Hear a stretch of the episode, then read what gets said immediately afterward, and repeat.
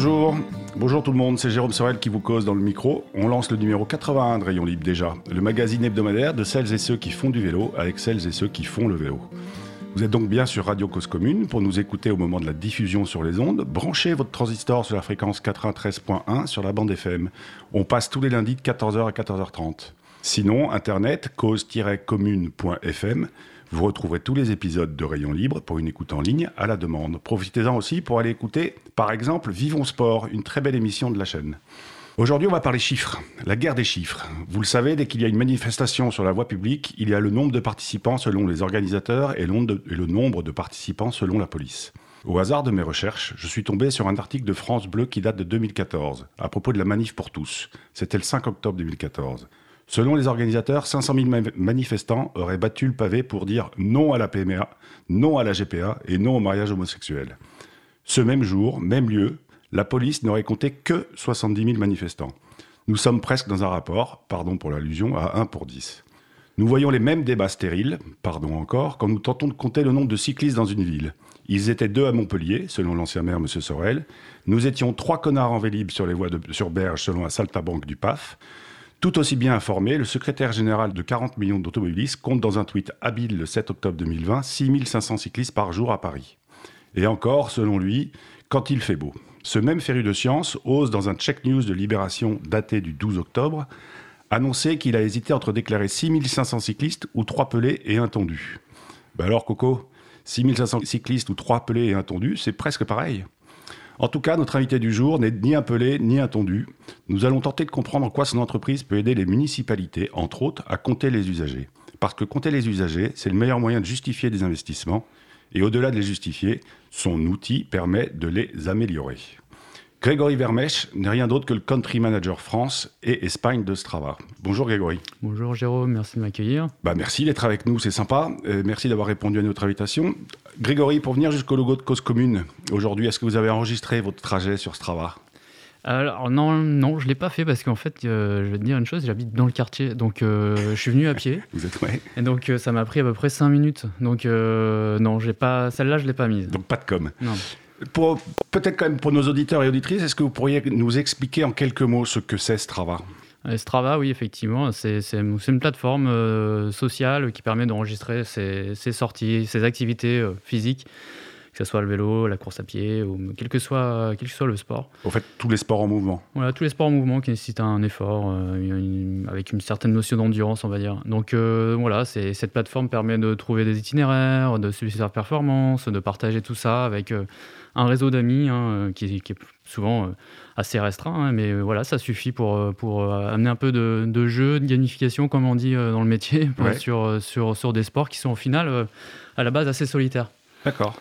Et donc, c'est un, vous, vous parlez de plateforme. Moi, j'aurais eu tendance à parler de réseau social. Mm-hmm. bah, c'est un peu c'est lié. Hein, je veux dire, le réseau social c'est basé et s'appuie sur une plateforme. La plateforme, je préfère parler de plateforme, en tout cas, on préfère parler de plateforme parce que c'est pas juste une application mobile. Ouais.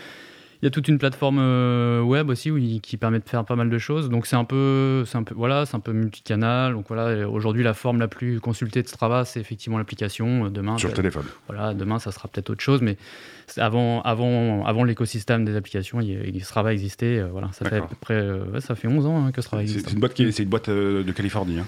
C'est une boîte qui a été, voilà, qui a été montée dans Silicon Valley à San Francisco. D'accord.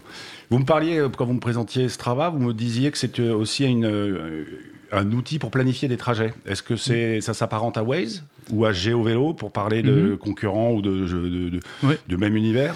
Oui, alors c'est, un, un, espace où, qui, voilà, il y a une, fonctionnalité qui permet de créer des itinéraires, trouver des itinéraires, de les générer automatiquement en fonction de certains filtres.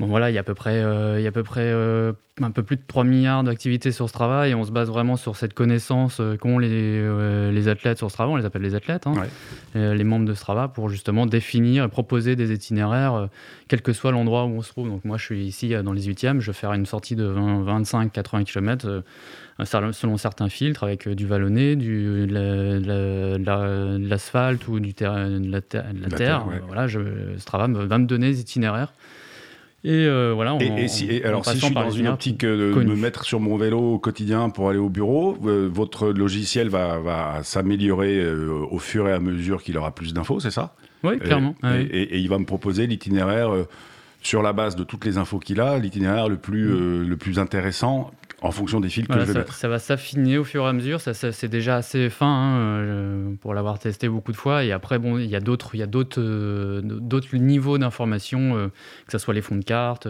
On s'appuie sur une techno, enfin une autre plateforme qui s'appelle OpenStreetMap, qui fournit aussi pas mal d'informations. Qui, voilà, c'est un croisement d'informations. nous, on ne détient pas la vérité, mais on sait déjà quand même pas mal où les, athlètes passent. Voilà, donc euh, ça permet déjà d'avoir un marrant premier vous, profil. Au fait, vous avez un vrai prisme sportif. Euh, vous parlez d'athlètes, vous parlez de sport en mouvement, etc. Clairement, oui. Euh, il y a quand même tout ce que, toutes ces données que vous récupérez, que vous générez, vous permettent aussi de bah, de, proposer un service aux, aux, municipalités notamment qui s'appelle Strava Metro. Est-ce que vous pouvez me dire ce que c'est ça? Oui, Strava Metro, c'est voilà, c'est un autre service euh, plus B2B, euh, on va dire. C'est même pas B2B parce que c'est même pas, il n'y a même plus de notion de business depuis, euh, depuis trois semaines. Ça, justement, on y reviendra après la notion de business. Mais voilà, c'est un service qui permet effectivement aux municipalités, aux, au territoires de connaître un peu mieux bah, comment les usagers utilisent leur environnement et ensuite euh, définir éventuellement des, améliorations de cette, euh, ce même environnement. Donc aujourd'hui, n'importe quelle agglomération ou décideur euh, qui travaille dans, dans l'urbanisme peut faire la demande auprès de Strava en disant moi les infos sur Montluçon ou sur Paris 17 m'intéressent. Est-ce que je peux avoir accès à vos données? C'est exactement ça. Et donc aujourd'hui, il y a la mairie de Paris qui a accès typiquement à ces données pour pour vérifier euh, le réseau des, des coronapistes. On les appelle plus coronapistes, mais voilà, toutes ces pistes, temporaires. pistes temporaires, celles qu'on voit, là, les pistes jaunes dans Paris bah, c'est un moyen pour eux de valider un peu ce, réseau. Donc, euh, et ça, ça s'applique bah, à peu près dans le monde entier, quoi, puisqu'on est présent dans 185, 195 euh, pays. Euh, donc voilà, c'est mondial. Et alors, moi, j'ai une question un peu de, business. avant, vous le vendiez. Mhm. Aujourd'hui, donc vous vendiez ce service, ces, ces données. Aujourd'hui, il y a deux types d'usagers ou d'usagers de, de, de, Strava. enfin, en tout cas, deux niveaux. Un niveau gratuit il suffit que je télécharge l'application ou que je m'identifie sur euh, strava.com. Mhm. Et puis il y a les abonnés qui payent euh, tous les mois. Mais votre business model, au fait, il est, il est où? Bah, le business, c'est exactement là. Euh, en fait, c'est 80% de, notre, nos revenus viennent des abonnés. C'est ce, vers quoi on se dirige. Et donc voilà, l'abonnement mensuel ou l'abonnement annuel. Euh, qui propose euh, un, accès, un accès au service euh, de toute la plateforme Strava. Et après, bien sûr, du coup, Strava Métro, enfin bien sûr, on a décidé de passer Strava Métro en gratuit. Et, cette volonté de passer en gratuit, c'est quoi? C'est une sorte de prise de conscience de, des fondateurs Strava, de dire mais on est assis sur une mine d'informations, faisons-en mhm. faisons quelque chose pour, pour la planète ou pour, mhm. ou pour encourager un, mode de déplacement actif? Oui, c'est ça. Et en fait, en 2014, quand ça a été créé, c'était vraiment ça l'idée. Et, euh, sauf que bah, toutes ces années qu'on a passé à avoir des conversations, on, on, était en, on était en contrat avec plus de 300 organisations dans le monde. Hein, ça fonctionnait. Mais, et, euh, où qu'elle soit dans le monde, je dirais. Les où qu'elle soit dans le monde, Oui, c'était la région d'Écosse, euh, TFL, donc c'est la RATP londonienne, euh, Queensland en Australie, en Australie Portland. Il y avait beaucoup de beaucoup d'organisations, beaucoup de villes qui y accédaient, mais en fait pour aller plus vite, plus loin, il fallait, il fallait qu'on ouvre. Quoi. C'est, beaucoup de conversations qui sont parfois assez compliquées, parce que typiquement sur le, sur le, au niveau des mairies, au niveau des territoires, il y a beaucoup de niveaux de validation et en fait on s'est dit qu'en ouvrant euh, on atteindrait notre objectif premier qui était un peu bah, pouvoir donner un accès à ces données euh, assez facilement pour pouvoir au final améliorer les, infrastructures en ville pour voilà des villes plus douces, plus plus adaptées euh, et avec un avec un, certain respect de l'environnement quoi. Et donc ça veut dire que au fait c'est pareil quand on est sur internet, on a souvent coutume de dire quand c'est gratuit, c'est toi le produit. Aujourd'hui, quelqu'un qui est un mhm. peu réticent à s'inscrire sur ce travail à enregistrer ses, ses trajets parce qu'il n'a pas envie de, de, de, nourrir le, méchant, la méchante boîte américaine, je caricature exprès. Aujourd'hui, il peut se dire, bah tiens, bah, finalement, j'ai une bonne raison de le faire parce que mes données vont nourrir une base de données qui vont aider euh, la mairie de Paris ou de Portland ou de, ou de Besançon à améliorer les infrastructures. Oui, il y, a deux, y a deux choses qui, qui sont intéressantes ce que tu dis. C'est des sujets qui sont, ouais, qui sont chauds en ce moment. Hein. C'est, euh, beaucoup de beaucoup d'utilisateurs, de, de, beaucoup de services digitaux euh, sont au centre et, et les services sont gratuits et potentiellement donc euh, cet adage, enfin ça devient un adage, hein, si c'est gratuit c'est moi le produit. En fait, ça s'applique pas vraiment chez Strava. c'est, Alors, juste, je, te me permets de te couper. On va revenir. ça, cet adage ne s'applique pas véritablement chez Strava. On va juste laisser la parole à, Abel qui, est, qui, qui, nous fait sa chronique habituelle. Je sais qu'aujourd'hui, il va nous parler d'équipement, qui est une, finalement une chronique assez différente des chroniques qu'il nous, fait, qu'il nous a fait précédemment. Donc euh, je, laisse la parole à Abel Guggenheim. Abel, c'est à toi. Oui, Jérôme, euh, depuis que je fais cette chronique, euh, je l'ai abordé avec des sujets très sérieux, assez militants. Et comme au milieu d'un long parcours à vélo, il faut rouler un peu plus lentement, éventuellement même faire une pause.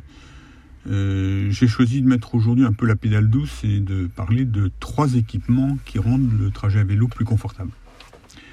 Et ensuite, je vous présenterai un équipement de sécurité que je m'étonne de ne voir que très rarement sur les vélos. Alors, d'abord, euh, les cyclistes ont souvent des bagages à transporter et c'est quelque chose qu'ils oublient. La plupart des gens ont un sac euh, qui les accompagne. Euh, alors souvent, on voit des cagettes à l'arrière des vélos dans laquelle on pose euh, son sac, euh, son cartable, un siège enfant parfois.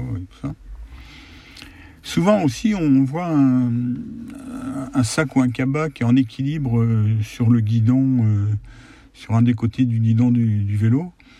ce qui est un peu dangereux quand même, ça provoque un déséquilibre, ça peut transformer un simple accrochage en accident. Et en fait, il y a une solution à ces problèmes, c'est le panier le simple panier euh, posé à, l'avant du guidon, euh, dans lequel on pose simplement les choses. Euh, par rapport à si on le met à l'arrière, bah, ça veut dire qu'on le voit. au feu rouge, on ne peut pas vous le piquer. et une fois qu'on en a on se demande comment on a pu s'en passer avant. Un autre problème, c'est que de temps en temps, on s'arrête et on veut stationner son vélo. Alors la plupart des gens, euh, des cyclistes sérieux maintenant, ont compris qu'il fallait un U. Donc ils mettent leur U.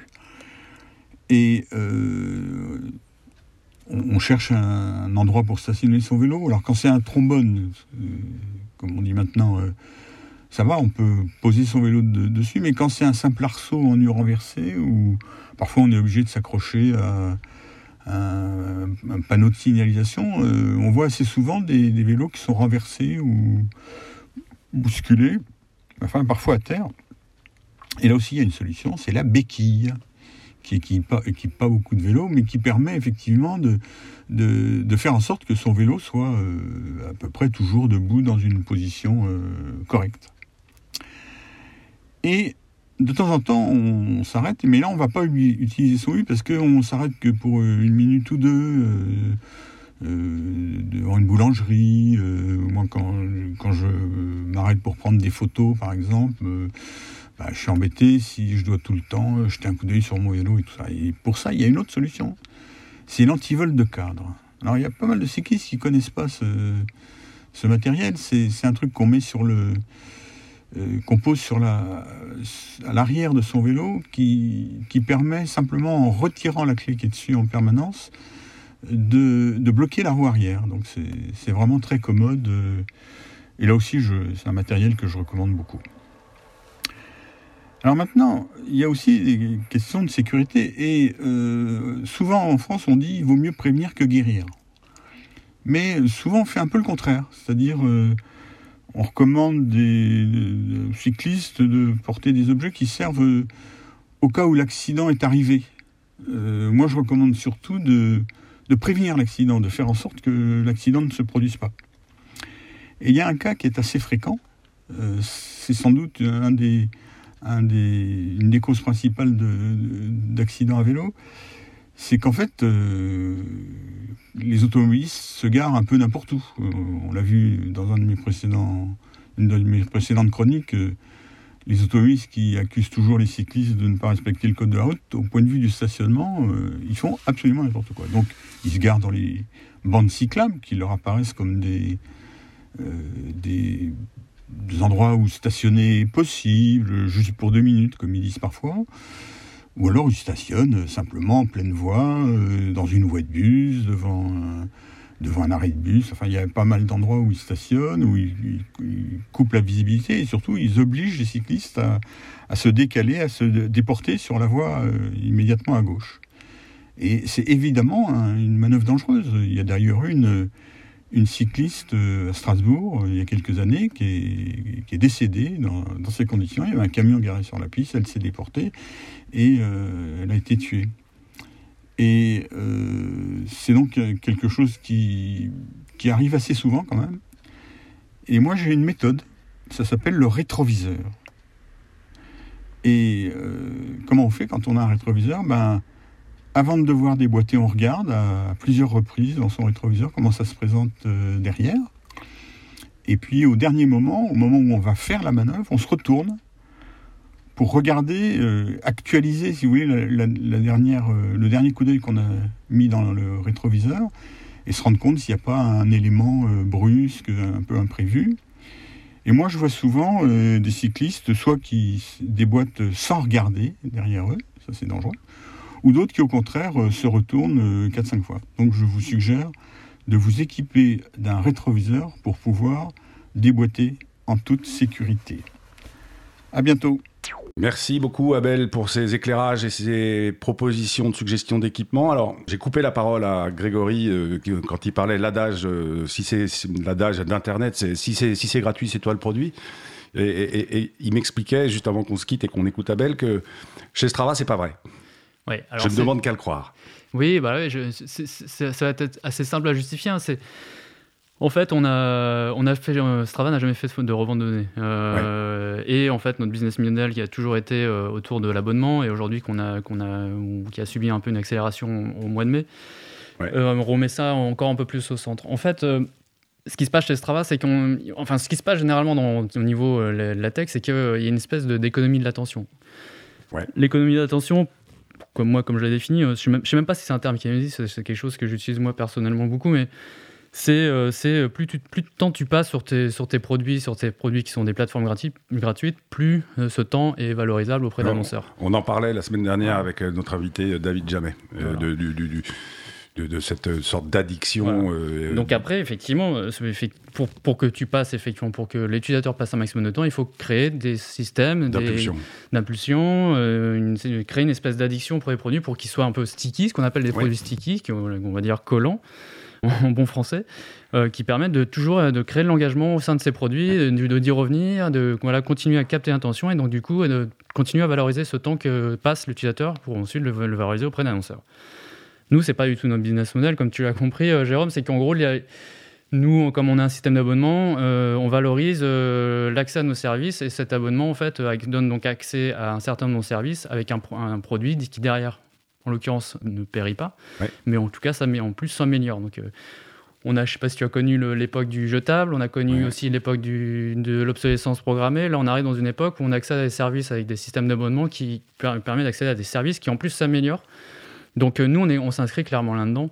Et voilà, Strava n'est pas une plateforme où tu passes toute ta journée euh, et où ensuite ce temps est passé, euh, valorisé auprès d'annonceurs. Ce, ce serait quand même assez. Enfin, tout à l'heure en introduction, on parlait de plateforme sociale ou de réseau social. Ce serait quand même assez simple pour euh, une entreprise comme Strava de demain se dire. Bah, je, m'assois sur mes, revenus que j'avais via Strava Métro en vendant, l'accompagnement euh, consulting que je fais auprès des villes et de dire bah, finalement j'ai un bon gros paquet d'utilisateurs et, pourquoi je ne mettrais pas de la pub?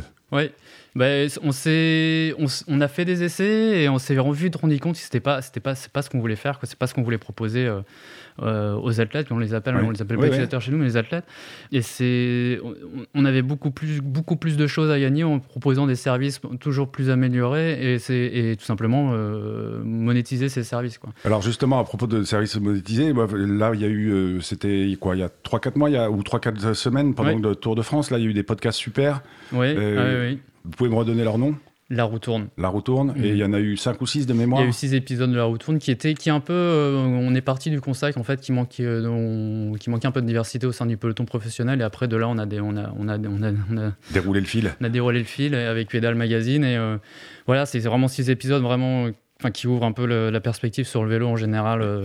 Et, ça, c'est une, je dirais, euh, presque là tout d'un coup, alors là, vous allez devenir presque un média. Si vous commencez à mettre de plus en plus de contenu, c'est une voie vers laquelle vous avez envie d'aller chez Strava? Oui, alors Strava, bah bon, il y a, typiquement en France, c'est à peu près 3 millions 3 d'athlètes. Et donc, c'est vrai qu'on est, on, peut parler à ces, ces 3 millions d'athlètes. Donc, du coup, on, a aussi vocation à leur proposer des contenus pour qu'ils soient, leur donner des clés de compréhension. C'est le cas avec la roue tourne. Donc pas de donneur de leçons, mais en tout cas donner des clés de compréhension. Et puis après, beaucoup de contenu pour euh, bah, inspirer les athlètes à aller plus loin, parce qu'on a aussi des notions d'engagement hein, chez Strava, faut pas, faut pas le leurrer.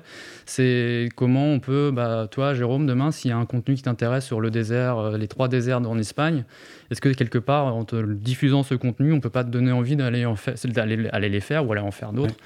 Euh, et, après, on se les, les activités. C'est d'ailleurs aussi les livres de Claude Droussan sur euh, l'Atlas Strava. Oui, on a travaillé avec euh, effectivement Claude sur, sur, sur cet aspect itinéraire, voilà, qui, qui, sont vraiment des itinéraires très très chiadés, faits fait main pour le coup, mais à travers la plateforme Strava. Donc c'est pas là pour le coup c'est c'est pas c'est pas généré euh, par la machine. C'est vraiment euh, fait main avec beaucoup de croisements de données mais où euh, voilà avec la couche avec la couche données Strava qui permet quand même d'aller voir où effectivement les, les, segments qui sont alors revenons quand même je dirais à Strava Métro qui est je pense enfin dans une émission comme Rayon Libre qui parle beaucoup de vélo au quotidien c'est probablement ce qui je dirais ce qui va le plus parler à nos auditeurs même si je pense que quand on fait du vélo au quotidien, on a euh, parfois souvent envie d'aller faire du vélo le week-end un peu plus loin. Et puis euh, à l'inverse, quand on fait du vélo le week-end, euh, on se dit bah, pourquoi pas aller faire du vélo pour aller au boulot tous les jours. Mhm. Donc je pense que les frontières sont pas si sont pas si étanches que ça. Quel niveau de précision aujourd'hui à Strava, quand je suis par exemple sur une piste cyclable, on va prendre au hasard euh, la piste de Rivoli, mhm. euh, quel niveau de précision vous avez? C'est-à-dire que euh, vous êtes capable à un mètre près d'identifier s'il est sur le trottoir ou s'il est sur la piste cyclable, votre athlète? Pas un mètre près, non. Euh, on va être capable de définir à plusieurs mètres près. Euh, donc on va être limité quand même par les techno GPS.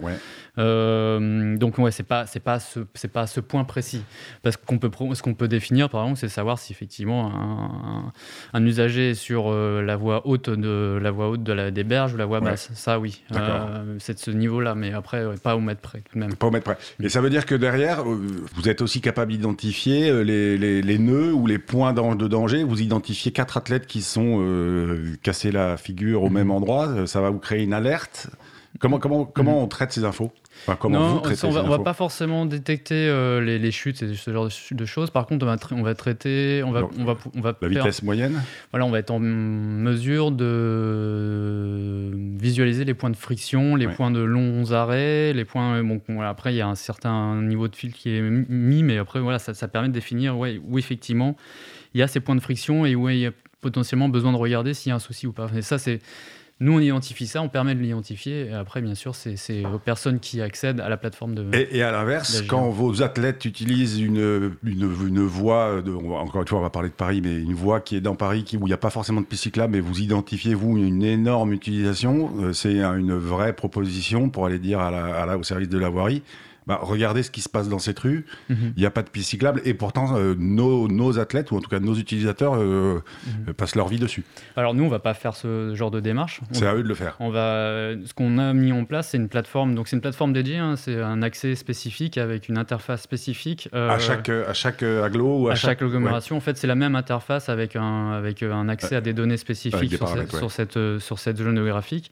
Et donc, ça va, c'est un système de, un, voilà, faut imaginer une, une carte avec euh, des, une carte de chaleur. Et puis après, il y a un système d'identification des couloirs chauds, des couloirs, et euh, en, fonction des, en fonction des horaires, en fonction, des, en fonction du kilométrage, et tout ça avec un ensemble de filtres, on fait un ensemble de paramètres qui permet en fait de bah, d'identifier de, euh, où il y a des manques, où il y a une, surutilisation, où il y a, potentiellement aussi besoin d'infrastructures. Ça permet aussi d'identifier là où il n'y a pas de données. Donc, typiquement, on va regarder le nord-est nord de, de Paris bah, il n'y a, pas de données, ça veut dire que ça veut dire ça veut pas dire qu'il n'y a pas de besoin, ça veut dire que potentiellement il y, a un manque. Donc, il y a donc soit c'est un manque d'abonnés ou d'athlètes qui sont abonnés à Strava, mhm. soit c'est un manque d'utilisation et manque d'infrastructure qui qui, qui, qui, qui, qui n'aide pas, euh, qui n'encourage pas la pratique. D'accord.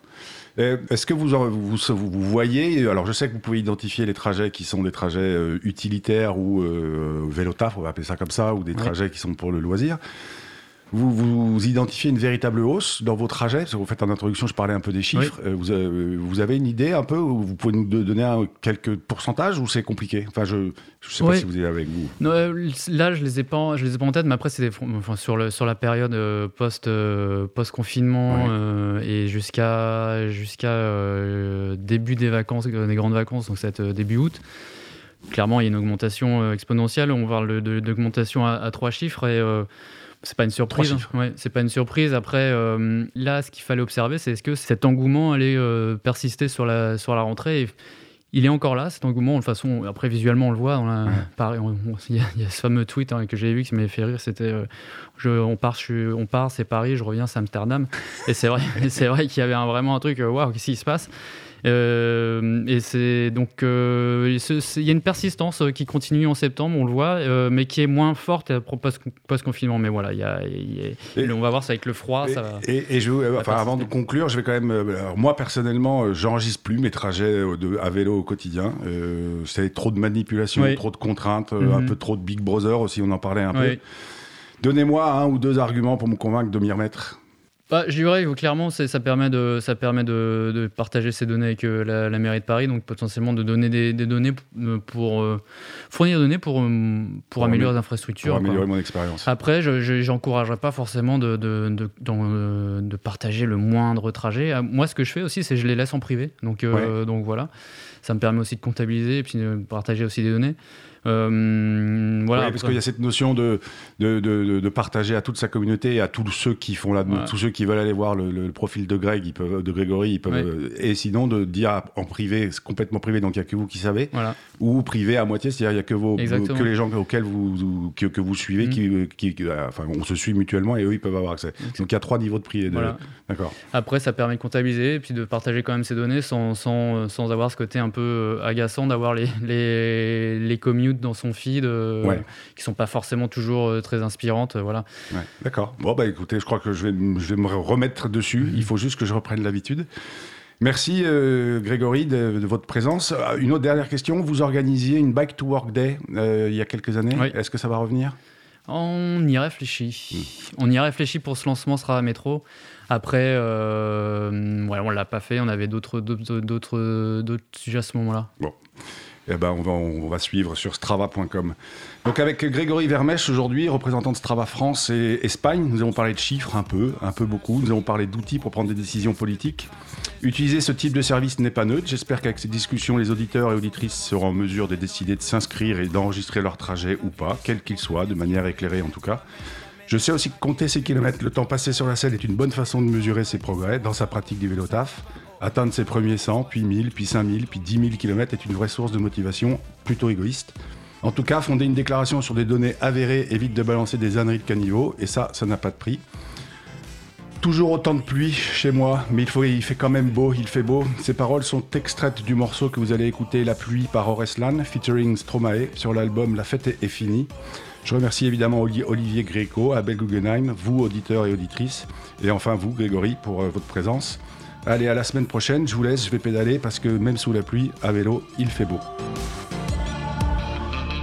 Je viens de la terre du milieu, où il y a plein de petits vieux, où le chômage et la tisane forment un cercle vicieux, où on critique les invités qui viennent de partir. C'est pas qu'on est lent, c'est qu'on prend notre temps pour réfléchir. Je viens de la classe moyenne, moyennement classe, où tout le monde cherche une place. Julien Clair dans le monospace, je freestyle est dans ma tête sur le bruit des essuie-glaces. Y a la pluie en featuring dans toutes mes phrases. Toujours autant de pluie chez moi. Il fait quand même beau, il fait beau. Chez moi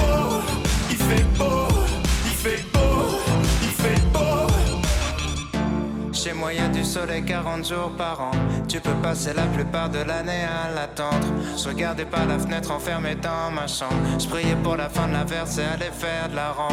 Je connais que le bruit de la pluie, l'odeur du béton mouillé. Si je suis parti, c'est parce que j'avais peur de rouiller. Trempé, j'aurais jamais pensé que le mauvais temps finirait par me manquer. Il fait quand même beau.